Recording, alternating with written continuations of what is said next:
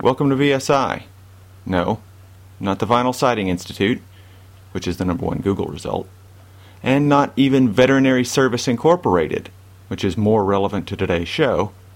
But Variation Selection Inheritance, a podcast production of the National Science Foundation's Beacon Center for the Study of Evolution in Action. I'm Randall Hayes, and this is Chloe. Say hello, Chloe. If you read the blog this week, you already know that we got a dog. A honey blonde shelter bitch of indeterminate origins. Supposedly a mix of border collie and some kind of shepherd. She's my son's dog, really, but she doesn't seem to realize that yet. She's kind of latched onto me as pack leader or alpha male or whatever. Probably the only female who's ever made that particular mistake. I'm guessing that most of my listeners took the GRE, or at least the SAT, and are familiar with their use of analogies. Well, today's episode is me making the case that dogs, single colon, are to wolves, double colon, as humans are to chimps. And that we can learn some important things about human evolution by looking at dog evolution. Cynology, the study of dogs, has gotten quite a bit of press lately. There have been a lot of studies and multiple nature documentaries about dog genetics, dog behavior, the evolution of dogs from wolves. I'll have links to some of those on the website. My absolute favorite of those stories is one I first read in David Sloan Wilson's Evolution for Everyone.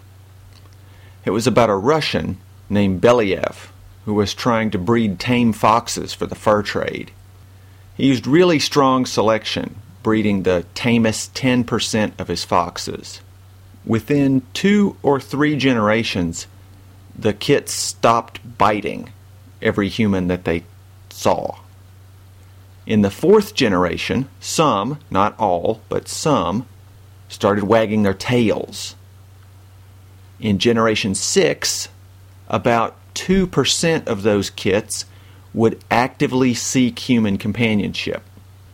After 24 more generations, a total of 30, it was almost half. And now it's almost all of them. So it probably wouldn't be that hard to do it again with wolves. The first time would have taken much longer, probably, because the process was more accidental. It turns out the Guilford County Animal Shelter, where we got Chloe, also selects for tameness. They test for biting and other problem behaviors in what they call their intake room before they put the dogs out on the floor for adoption. This makes for a weird bias. I noticed lots of of black and white dogs and lots of sort of rusty red brown dogs. Those same color patterns appear in Holstein cows, horses, lots of other domesticated animals. Is that just some kind of weird coincidence? Or is there something else? The Russian silver fox experiments say no.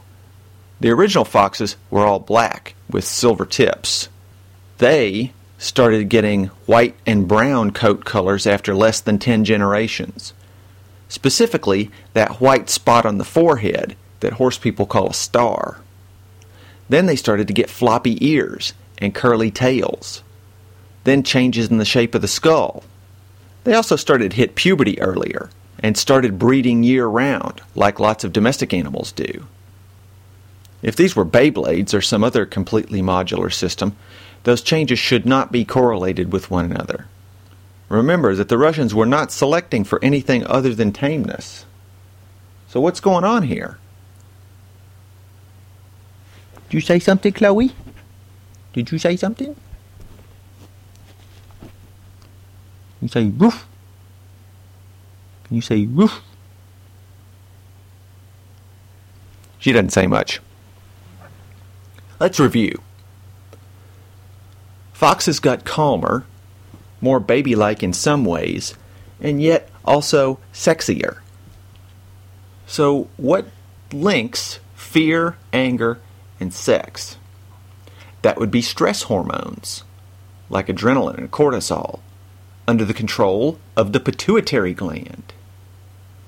Reducing the stress hormones would make you less afraid and probably more horny. When the Russians went back and measured cortisol levels in their foxes, they were down a lot. The wild foxes were like five times higher. Now, what would happen if we deliberately bred apes for tameness? Would they start to act more human? Would apes, like the foxes, automatically develop some of the same social abilities that dogs have, like the ability to read body language, like the gestures for pointing? That was the basis for Pierre Boulle's original novel Planet of the Apes.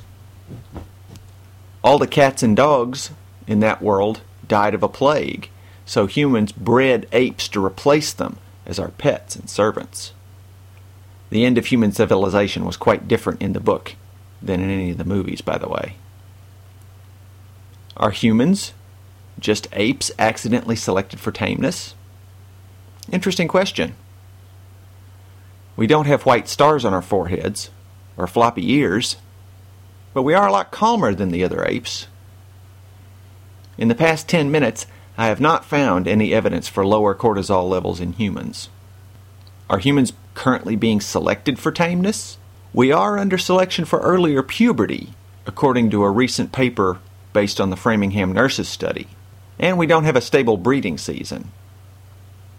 And rates of murder and animal cruelty have been going down for hundreds of years, according to Steven Pinker, although he discounts the possibility of selection as being too slow to account for these changes. The Russians tamed their foxes in less than 30 generations, but that was very, very strong selection. I think what's going on here is a combination of selection for tameness in humans, probably magnified by our social copying behaviors. Most crimes are committed by a relatively small number of repeat offenders. Change that number by just a little bit, and social copying might do the rest in either direction. You could make a society less violent, or if you're Hitler, you could make a society more violent. That's a research program to fill the next 20 years, if you've got 20 years to spend on it. But that's all the time we have for this week. Tune back in. VSI is produced by me, Randall Hayes, at North Carolina Agricultural and Technical State University, with support from the National Science Foundation. Thanks for listening.